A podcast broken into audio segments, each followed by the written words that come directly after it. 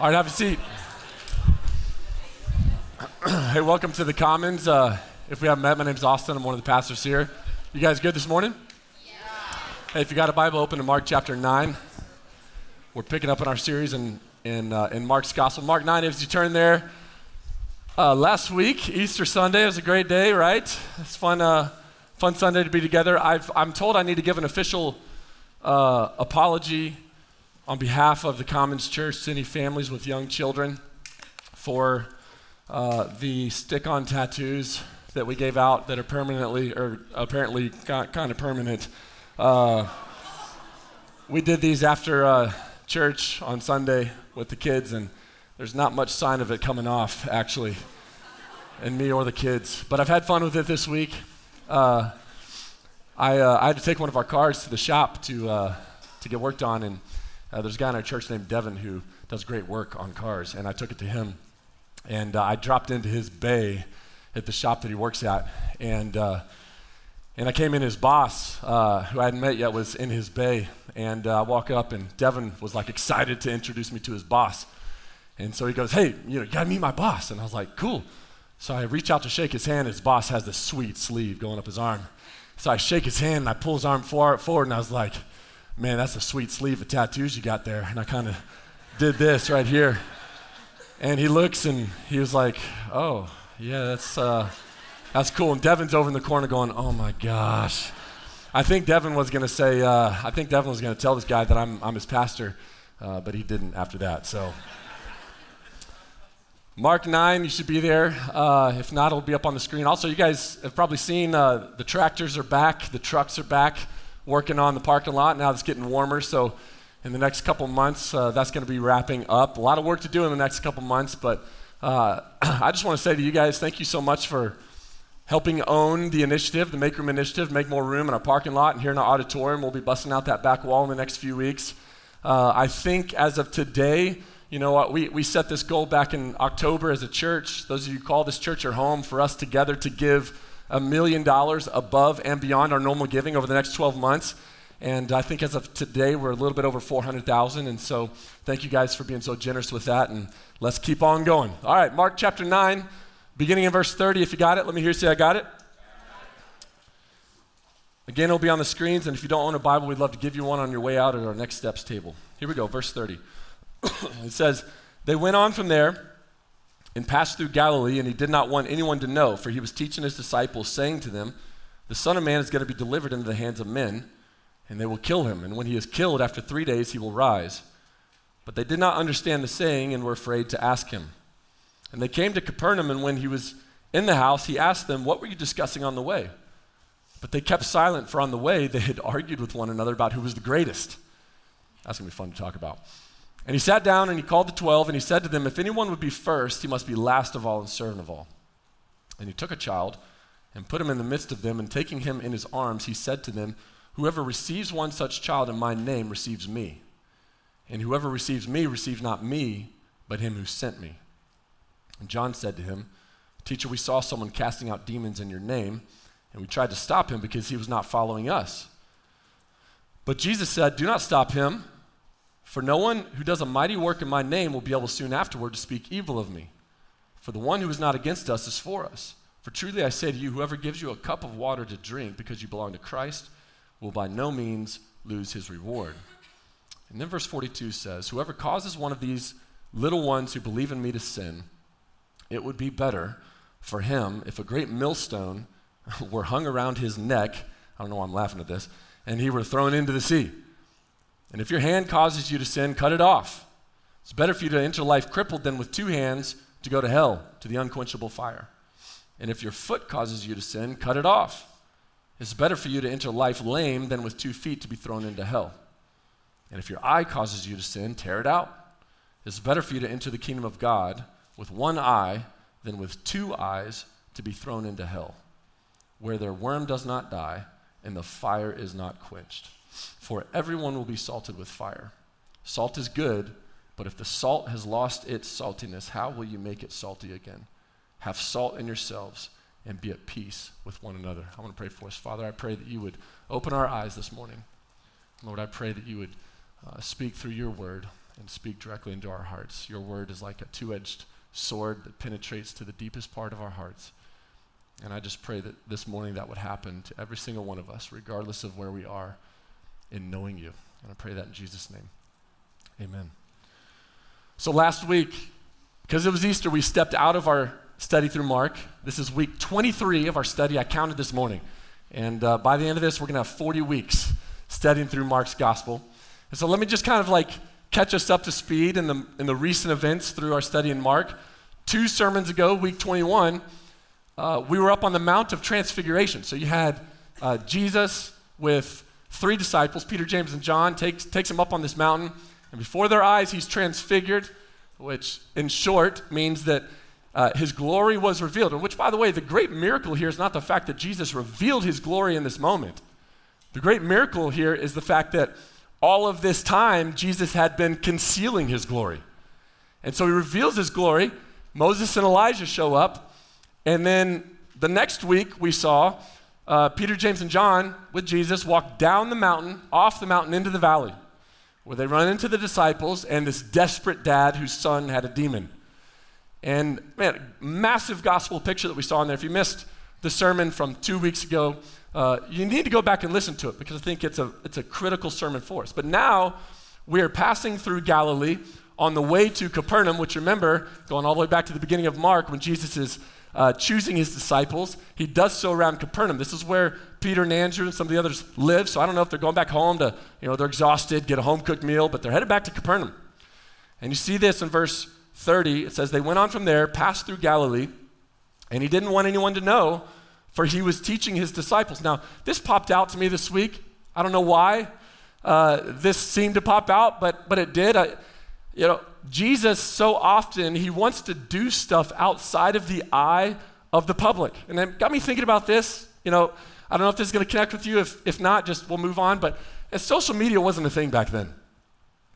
And I, and I wonder if it was a thing back then what jesus like would think or i mean today if jesus was like in this room which you know he is but in a different way i, I wonder what he would think about us and the need that i think so many of us feel to constantly be posting on social media so that everybody can always know what we're doing you know whether that's your instagram story or tiktok or twitter or whatever you use it's interesting there's this term today called an influencer i'm talking to the young crowd in here now Older crowd, just, you know, wait, your part of the sermon's coming. Uh, you know, there's this term called influencer. You guys know what I'm talking about. Somebody on social media who has thousands, oftentimes millions of followers, and there's people who uh, companies come to with their brand to try to influence people because they got a lot of followers, a lot of people watching them, so they put clothes on them, put drinks in their hand that will, you know, they'll promote, right? They're called influencers because they have all of these followers and they're always posting on their social media so everybody always knows what's going on in their life. And it, I'm just looking at Jesus' life here and I'm thinking, man, Jesus, he was really only focused on 12 guys. And even within that, three. And yet it seems like he had a pretty stinking good strategy for influencing the world. Better than maybe the strategy that we think should be the strategy today. Now, take from that what you want, but that struck me as I'm reading this week. Not the main point of the sermon, but it's there. All right, so, anyways, he says, verse 31 the Son of Man is going to be delivered into the hands of men, and they will kill him. And when he is killed after three days, he will rise. I, I, think it's important for us to stop here and make this observation. It says the Son of Man, talking about himself, was going to be delivered into the hands of men to be killed, which lends to the question who delivered Jesus into the hands of men to be killed? Who was it? What'd you say? Judas. Now, I thought you were going to say that. And don't be texting the second service, okay? But here's the reality. I, I think we got to ask the question is that really who's responsible for delivering Jesus over to the hands of men to be killed? Now, here's, the, here's, here's what I'm getting at. When Jesus says he will be delivered over to be killed, there's actually a question about who he's actually talking about here because the word delivered there, it is the same word used to talk about Judas betraying Jesus but it's also the same word used to talk about the father delivering over his son to be killed. Now, regardless of which Jesus actually means here, here is what is at the heart of the gospel God is the one who gave up his son to be sacrificed for us. You know, Romans 5 8, we, we bring that in all the time. But God shows us his love, demonstrates his love in this that while we were still sinners, Christ died for us. He shows his love for us by doing this. Romans 3, for all have sinned, fallen short of the glory of God. But then verse 24 says, and are justified by God's grace as a gift through the redemption that is in Christ Jesus. Verse 25, whom God put forward. God put him forward as a propitiation by his blood to be received by faith. And then, come on, John 3 16. For God so loved the world that what? That he gave. He's the one who gave his only son, so that whoever believes will not perish but have everlasting life. It was God's intentional decision to give up his son for you and for me. God did it. And that's the gospel. You can't miss that. Seems small, but it's huge. So, again, verse 31, he says, The Son of Man is going to be delivered in the hands of men, and they will kill him. And when he is killed, after three days, he will rise. So, Jesus once again predicts his death. He's done this already. Do you remember that? He did it back in chapter 8. He does it here in chapter 9. And by the way, spoiler, he's going to do it again in chapter 10. Why does he keep doing this? And not only does he keep talking about his death, but he t- keeps talking about how his disciples, his followers, if they're going to follow him, they're going to have to take up their own cross in order to effectively follow him. Remember Mark 8:34? Mark 8:34 he says if anyone's going to come after me, he's got to deny himself and take up his cross and follow me. Why does Jesus keep talking about the cross? Why does Jesus keep bringing the cross into view? Listen, this is critical. This is huge. In fact, this is what this whole sermon kind of revolves or is formed around. Excuse me. Jesus, he keeps pulling the cross into the disciples' view because there's nothing more critical.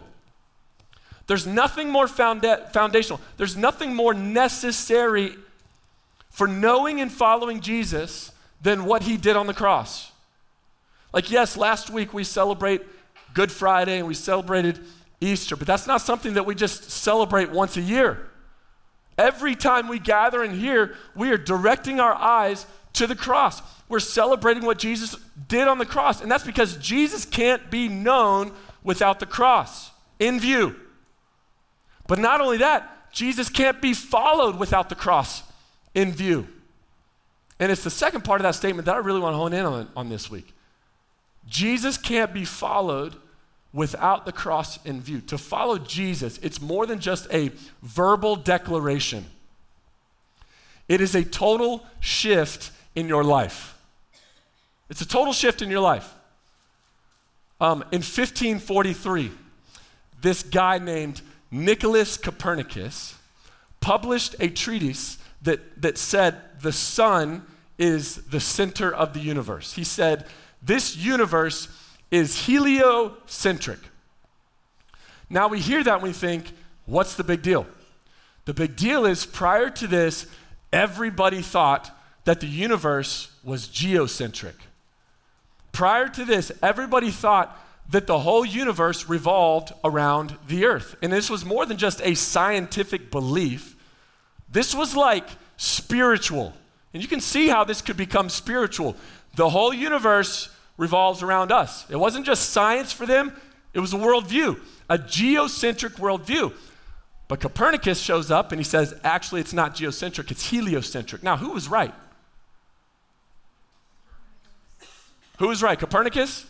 That's a trick question. No, neither of them were right. The universe does not revolve around the sun, okay? You clearly missed your science class. Now, he was more right. Our solar system revolves around the sun. But here's my point when he shows up and he says, hey, it's heliocentric, not geocentric, it threw the world into chaos. It threw that region, at least, into chaos. It's called the Copernican Revolution. It threw science into chaos because suddenly everybody's like, well, hold, hold on, what is in the middle then? What's in the middle? What does it all revolve around then? And it began to shift everything. It shifted their worldview, it shifted their scientific belief from geocentric to heliocentric. No longer were we in the middle. And that's what it looks like to follow Jesus. That's what it looks like to know God. There's a total shift in your life. It's a complete change in your worldview. There's a new thing in the middle. Your life becomes reoriented around what Jesus has done on the cross. Which let's just start there. Has that happened in your life? And listen, for so many of us, what we want to do is we try to pull the cross into orbit around us. It's one of the many things going on in our life that we pull in to kind of like, you know, try to be part of our life on our terms. That's not knowing the Lord. Pulling the cross into orbit around you, that's not following Jesus. To follow Jesus is to come to the realization that the universe doesn't revolve around me or you. That's an egocentric view of the world. We're all born with an egocentric view of the world. To follow Jesus is to realize that everything revolves around Jesus and what he did on the cross, a Christocentric view of the world. This shift from egocentric to Christocentric has to happen in the life of every believer. This is called the cross centered life. Now, why am I talking about the cross centered life? It's because three things happen next in what we're reading this morning that are so foundational to what the cross centered life looks like. In other words, if the cross is in the middle, then there are some things in our life that will just naturally follow. There's some things in our life that will naturally flow out of the fact that the cross has been put in the middle of our life. So, what does the cross centered life look like? The cross centered life is characterized by three things. First, it's characterized by the pursuit of true greatness.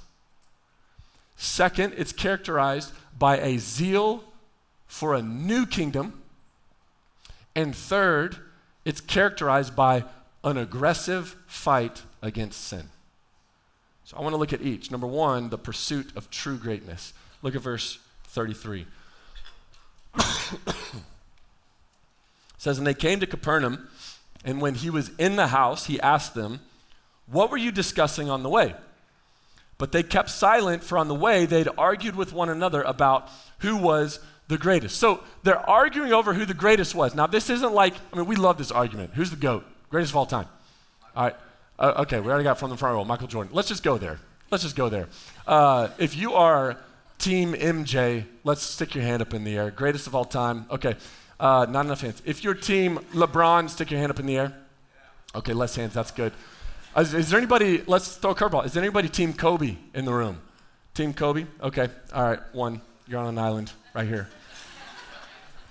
Well, if you said LeBron, you are the worst of the worst sinners in this room.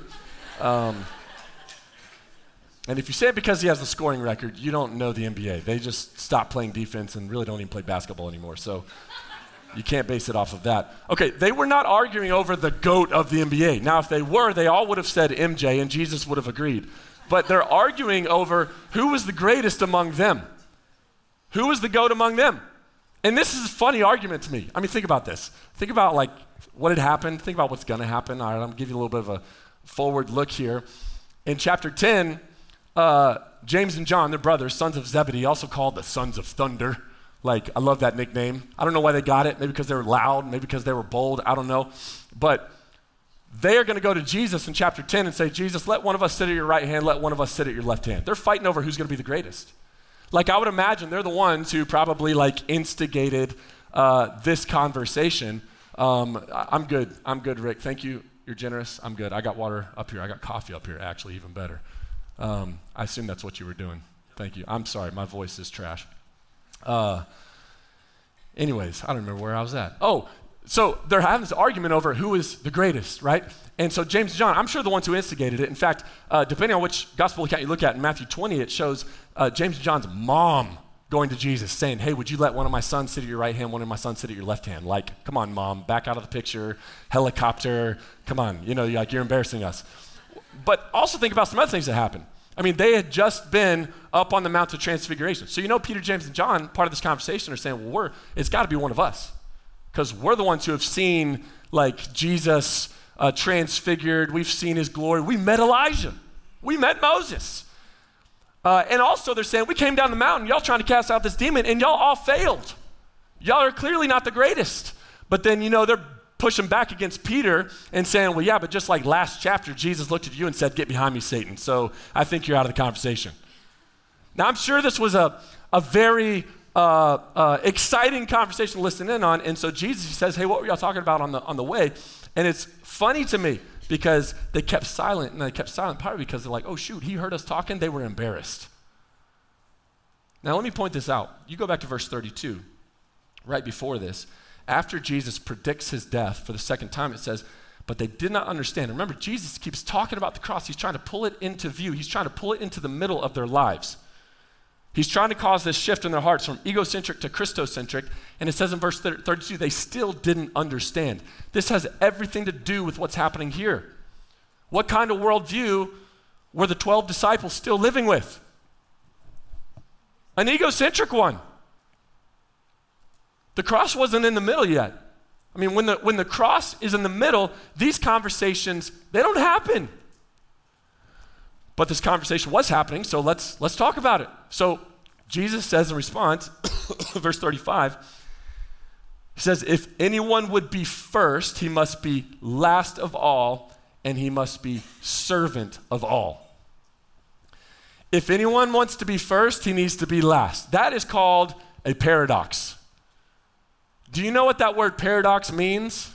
I, I got the definition. It says this a seemingly absurd or self contradictory statement or proposition that, when investigated or explained, may prove to be well founded or true. I love this word paradox. In fact, if I was to plant another church, I think we got the best church name ever. It's super cool. Uh, but if I was to plant another church, I'd, I would call it Paradox. I got a buddy in Fort Worth, Texas. He goes to a church named Paradox Church. I think that's such a dope name for a church. I don't know why I said dope. I never say dope. Uh, it's all these college students down here. I would call it Paradox Church. It's, it's, it's I think, the coolest name. And the reason is because the gospel exactly, is, is exactly that. The gospel is a paradox. It seems absurd. And so much of what it looks like to follow Jesus and live in his kingdom is a paradox. And honestly, I think this is one of the biggest hangups for a lot of people coming to faith in Jesus. It's not so much they have trouble believing the resurrection of Jesus, it's the paradox that God conquered death through death. It's the paradox that we're saved by faith or by grace, not by works. It's the paradox that the one to whom we are so greatly indebted to paid our debt for us. It doesn't make sense. The gospel is so paradoxical, and so is so much of what it looks like to follow Jesus. So he says, if anyone among you would be first, he must be last of all and servant of all. John Piper, he's a pastor, he points out the fact that Jesus, he doesn't condemn, condemn the desire to be great, he actually transforms the pathway to it. And he points this out. He says, Sin has distorted what greatness looks like in our culture in two ways. One, more than actually wanting to be great, we want to be known as great. And two, we want to be great in comparison to others. Like, I want to be first as long as everybody else is like second, third, fourth. I don't care what number you are as long as I'm first. So, how does Jesus say we become great? Well, again, he says, if anyone would be first, he must be last of all and servant of all. That word servant, it's the Greek word diakonos. It's, an, it's, a, it's a strong word, and it means like washer of feet. The person with the dirty job, changer of diapers. Uh, parents in the room, you're like, with little kids, you're like, well, shoot, I'm great then, because I just changed like three the, in the morning on the way here, right? Changer of diapers. Standing at the back of the line. It means others go first. In other words, listen, the way up is down.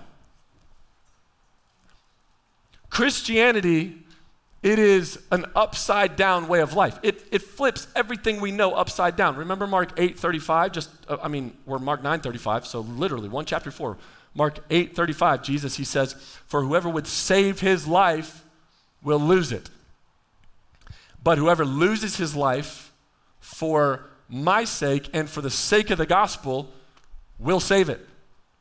It's a paradox, it's upside down.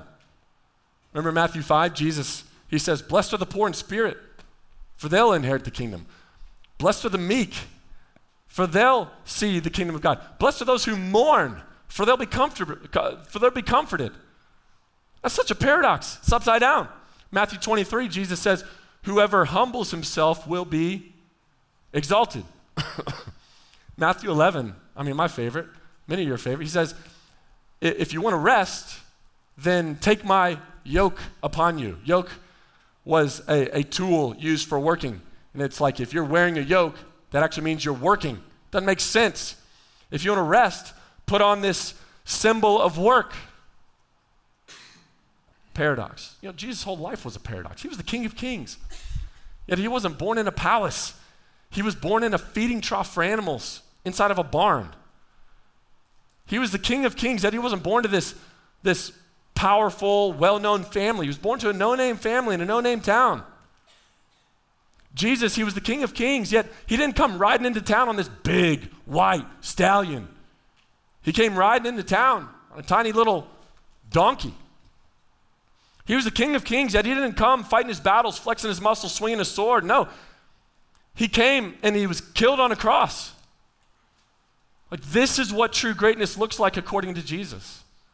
And you keep going, verse 36.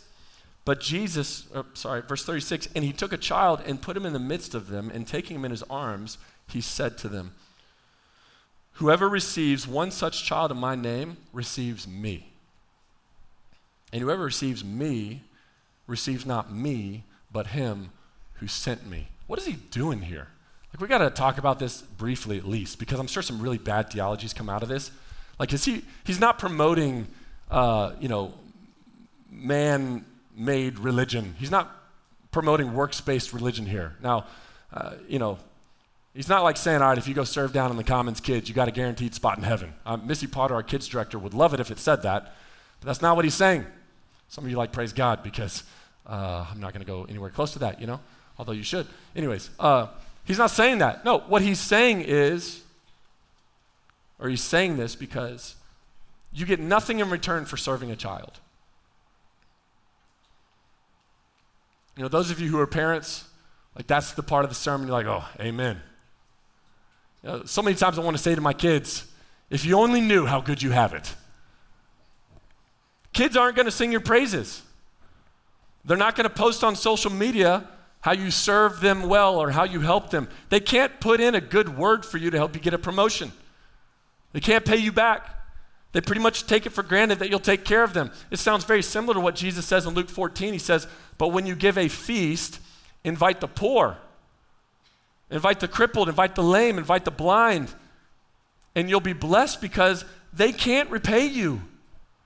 For you will be repaid at the, res- at the resurrection of the just. Again, Piper, he says, Children prove more clearly than any other kind of people whether you're truly great or not whether you live to serve or live to be praised. The point that Jesus is making here is this Do you want the praise of men? Do you want the praise of other people? Or do you just like do you just want intimacy with Jesus? Again, this is what true greatness look like, looks like. And again, I'd be missing it big if I, if, I, if I didn't talk about comparison. Because that's what's happening here. The disciples, they're essentially like comparing each other on this walk to Capernaum. Last week, we did this church wide Easter survey, and one of the questions we asked was What's the greatest source of stress or anxiety for you? Number two, you guys said comparison. And I'm sure you've heard this before, but comparison is the thief of joy. But even more so, comparison is symptomatic of a heart that's not oriented around the cross. Comparison is rooted in pride, it's rooted in ego, an egocentric view of the world. What place do I hold in the universe? It's a fight to be in the middle, which leads to the question are you living in an egocentric world or are you living in a Christocentric world? What does the cross centered life look like? It looks like the pursuit of true greatness. The way up is down in the kingdom of God. But let's keep going. Verse 38, John said to him, Teacher, we saw someone casting out demons in your name. We tried to stop him because he wasn't following us. But Jesus said, Don't stop him. For no one who does a mighty work in my name will be able soon afterward to speak evil of me.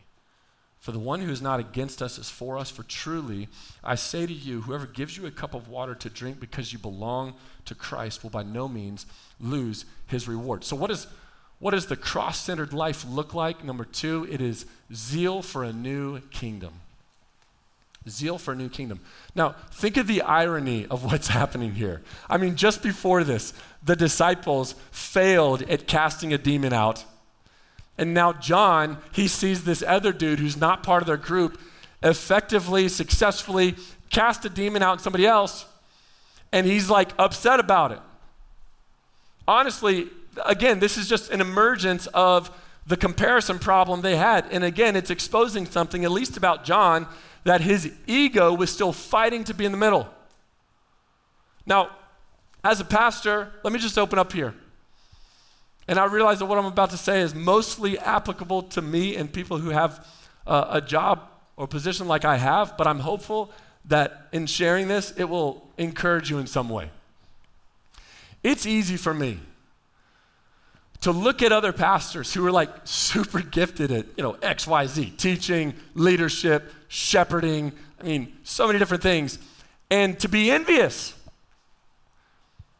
And my flesh wants to find something wrong with their ministry so that I can make myself feel better. I'll just be straight up with you. I think pastors struggle with comparison possibly more than anybody else. And oftentimes, our go to response is to try to undermine the other person's ministry by talking bad about it. Somebody's Bible just went off. It's all good. God wants us to hear his word, you know? It's like, shut up, Austin, you're telling this story. I wanna, I wanna speak. Hopefully that's not really what's happening. I think this is hopeful. Oftentimes, our go to when we struggle with comparison is to undermine the other person's ministry by talking bad about it. Listen, we, you know, we want our pastors, we want our church to be the best. We want our church to grow. We want to be loved. Like, I constantly have to be asking myself, whose kingdom am I living for? And I want to say this, though I constantly deal with this in my flesh, you need to know my heart. You also need to know the heart of the leadership of our church. It's not about the commons, it is about the kingdom. And we've been saying this from day one. Really, we've been saying it since before day one. In March 2019, we held our first um, preview salt company service out on campus. And we said this there. We don't want to see people leave other churches to come to the Commons. Like, we don't want to be known as, oh, that's the coolest church or that's the best church and lure people away from other churches. That's not kingdom building, that's kingdom shifting and moving around. Like, that's not that exciting to us. Now, there's some caveats there of like why people like leaving another church is, is good or is okay. But like that's not our desire. People assume that because I'm a church planter, uh, if you have a pulse and a paycheck, we'll take you. Uh, and in, honestly, in a church that reaches a lot of college students, if you have a paycheck, we're really excited about it, you know? And I think if God brought you here and you have a paycheck, partially the reason He brought you here is to help pay for the ministry that we do in the city. So, you know, hint, hint, there you go, QR code. Anyways, uh, I want you to know, I say that kind of in jest, but also serious. I, I, I want to say this. Look, just because you have a pulse on a paycheck, that's not that doesn't necessarily mean we're excited. We want to see people who are far from Jesus come to faith in Christ. That's who we want to see come into the church. We want to see people who are not in the church come to the church. It's not about the commons, it's about the kingdom. Whose kingdom are we living for? Whose kingdom are you living for? The reality is, the cross centered life or cross centered living causes a major shift in our hearts. An egocentric worldview me in the middle, means we're living for ourselves. We're building our kingdom. But a Christocentric worldview, the cross in the middle, Christ in the middle, means we're living for a new kingdom. And this shapes everything about how we live, including cheering on the success of others who are also part of this new kingdom. So, what does the cross centered life look like? It looks like pursuing true greatness, and it looks like zeal for a new kingdom. But let's keep going. Verse 42.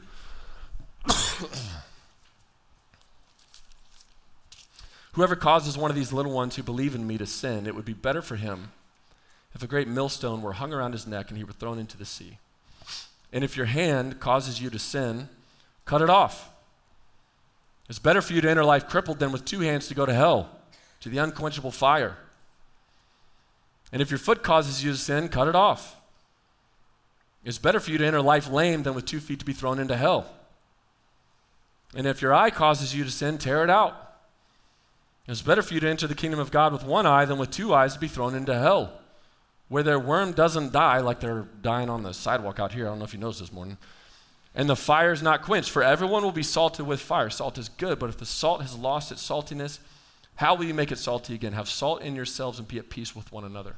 Now, to be fully honest, there's a lot to unpack here, and, and many pastors will take these nine verses and preach just a whole sermon on these nine verses. So I'm not, I'm not going to cover this section to the extent you likely want me to. Um, one of the biggest things that we see here, and that I'm not going to dive hard into, is that Jesus talks about hell. Hell is real. In fact, Jesus talked about hell more than anybody else, and Jesus talked about hell more than heaven. But that said, this is what I want us to see from these nine verses today. What does the cross centered life look like? Number three, it's this an aggressive fight against sin. An aggressive fight against sin. So, first, let's quickly deal with verse 42. Verse 42, Jesus says, Whoever causes one of these little ones who believe in me to sin, it would be better for him if a great millstone were hung around his neck and he were thrown into the sea. This is like mafia sounding stuff here. Like you read this and you're like, okay, what? I mean, I, my mind immediately goes towards the news about that lake in Las Vegas that the water's getting really low, and you see in this they keep discovering dead bodies. I shouldn't laugh about that. They keep discovering dead bodies in this lake. It's like, dang, the mafia was active there. Maybe they were taking this literally. I don't know. Jesus says some vivid and honestly like violent stuff here. What do we do with that? Well, you listen to what he says. He's talking about he's talking about uh, people causing these quote unquote little ones who believe in him to sin.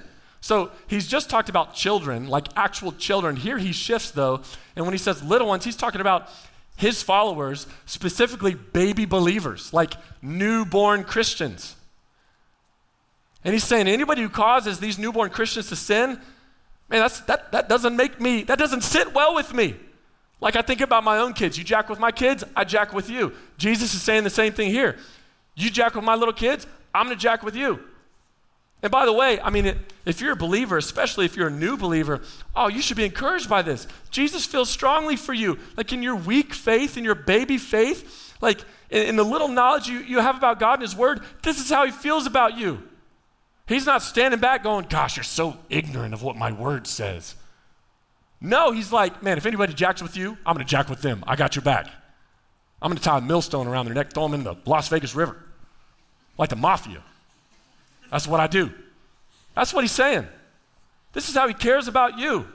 And I love this. You should be so encouraged by that. But here's the other thing listen to what he says. Anybody who causes one of these little ones to sin, this is how I feel about it.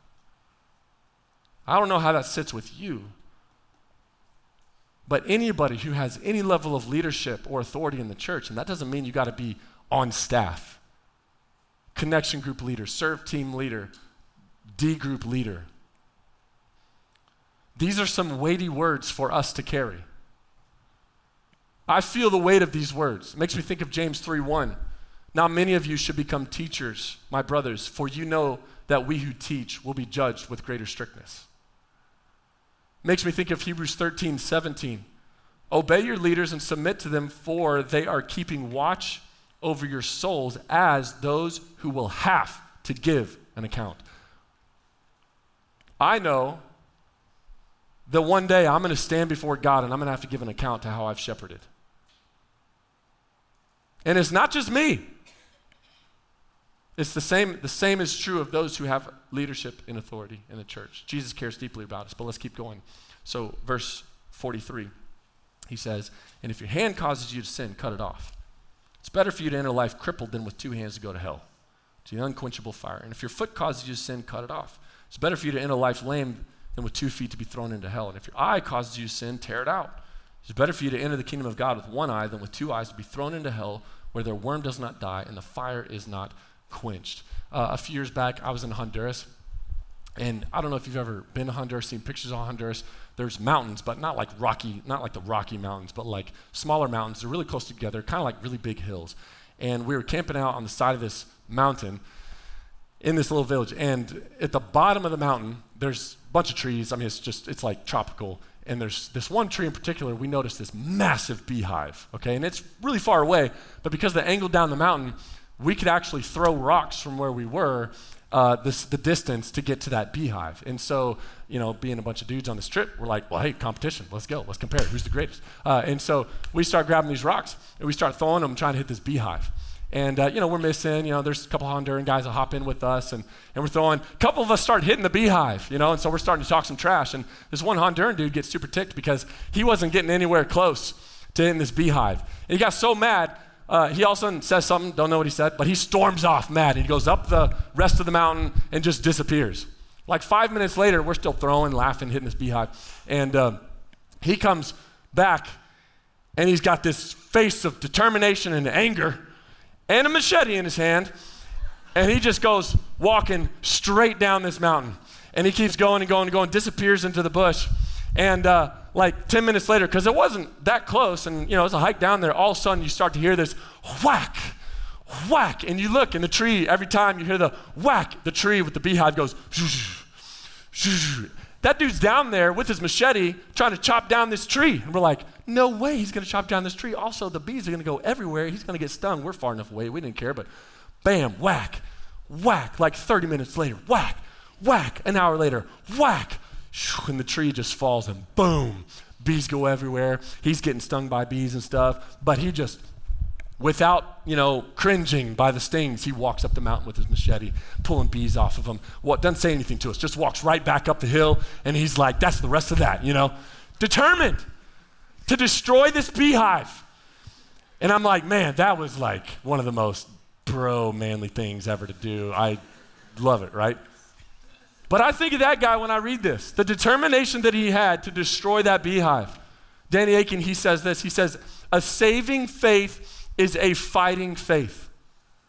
And earlier I said this to follow Jesus, it's more than just a verbal declaration, it's a total shift in your life. So, has this shift happened? Has this shift from egocentric to Christocentric happened in your life? If the cross is in the middle, then there are some things in our life that will naturally flow out of that, and one of those things is the way we view and fight sin. Now, we need to unpack that a little bit. so, first, he's talking about cutting stuff off. He's not talking about mutilation here, he's talking about mortification. So, Jesus, he's being very hyperbolic in what he's saying here. He doesn't mean we should literally cut off our hand, or cut off our foot, cut out our eye. Through hyperbole, he's trying to make the point that we need to do whatever it takes to fight sin in our life. So he talks about our hands. Our hands represent what we do. He talks about our feet. Our feet represent where we go. He talks about our eyes. Our eyes represent what we see. The point that he's getting at is if what we're doing, if where we're going, if what we're seeing is causing us to sin, we should cut it out. So if watching that show, if listening to that podcast, if reading that book, if going to that frat house, if going to that bar, if staying up after your spouse goes to sleep, if using that app on your phone, if staying late at work, if going on more business trips than you need to, if wearing those clothes, if hanging with those people, if going to that city causes you to sin, cut it out.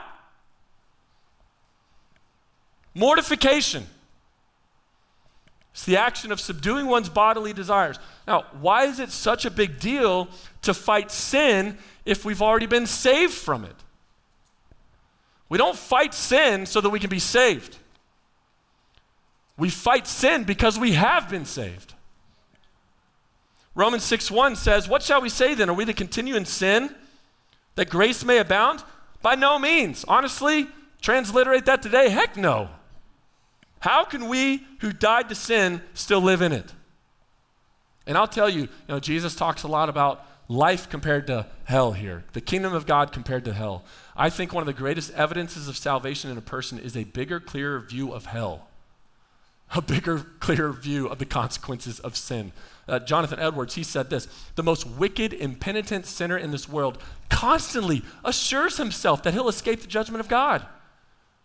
And God's patience, by which the judgment does not fall on us already, instead of leading us to repentance, leads us to a false sense of security, uh, to being at ease in Zion, and say, Well, God hasn't punished me yet. Obviously, all this talk about everlasting punishment is just a scare theology that has no correspondence to reality. Listen, the clearer the view we have of hell, the clearer the view we have of our sin. And the result is the more we cling to the cross, or the more we'll reorient our lives around the cross. This is what the cross centered life looks like the pursuit of true greatness, zeal for a new kingdom, and a, an aggressive fight against sin. To follow Jesus is more than just a verbal declaration, it is a total shift in your life. Similar to the Copernican revolution. It took place 480 years ago. There needs to be a shift in the heart of every believer. You know, then it was geocentric to heliocentric. Today, egocentric to Christocentric. Has that shift taken place in your life? Is your life centered on the cross? If the cross is in the middle, there are some things in your life that will naturally follow the pursuit of true greatness, zeal for a new kingdom, an aggressive fight against sin. Now, one last thing I want to point out is this notice that our focus is not on a crucifix, it's on an empty cross. The crucifix carries a weight to it of guilt and shame. Look at what you have done. Whereas the empty cross carries a different weight to it. It says, look at what he has done. And you go back to Mark 9:31, it says, "And when he is killed, after 3 days he will rise." Jesus, he has the cross in view, but he also has the resurrection in view. And just like we saw last week in 1 Corinthians 15, if Christ has not been raised, your faith is powerless and you're still in your sins. Then those also who have fallen asleep in Christ have perished. And if in Christ we have hope in this life only, we are of all people most to be pitied. But verse 20 says, But in fact, Christ has been raised from the dead. So the question on the table for you this morning, this week, is what's in the middle? What kind of worldview do you have? Is it egocentric or is it Christocentric? I pray that we would be people with a Christocentric worldview, that the cross would be in the middle. Let me pray for us.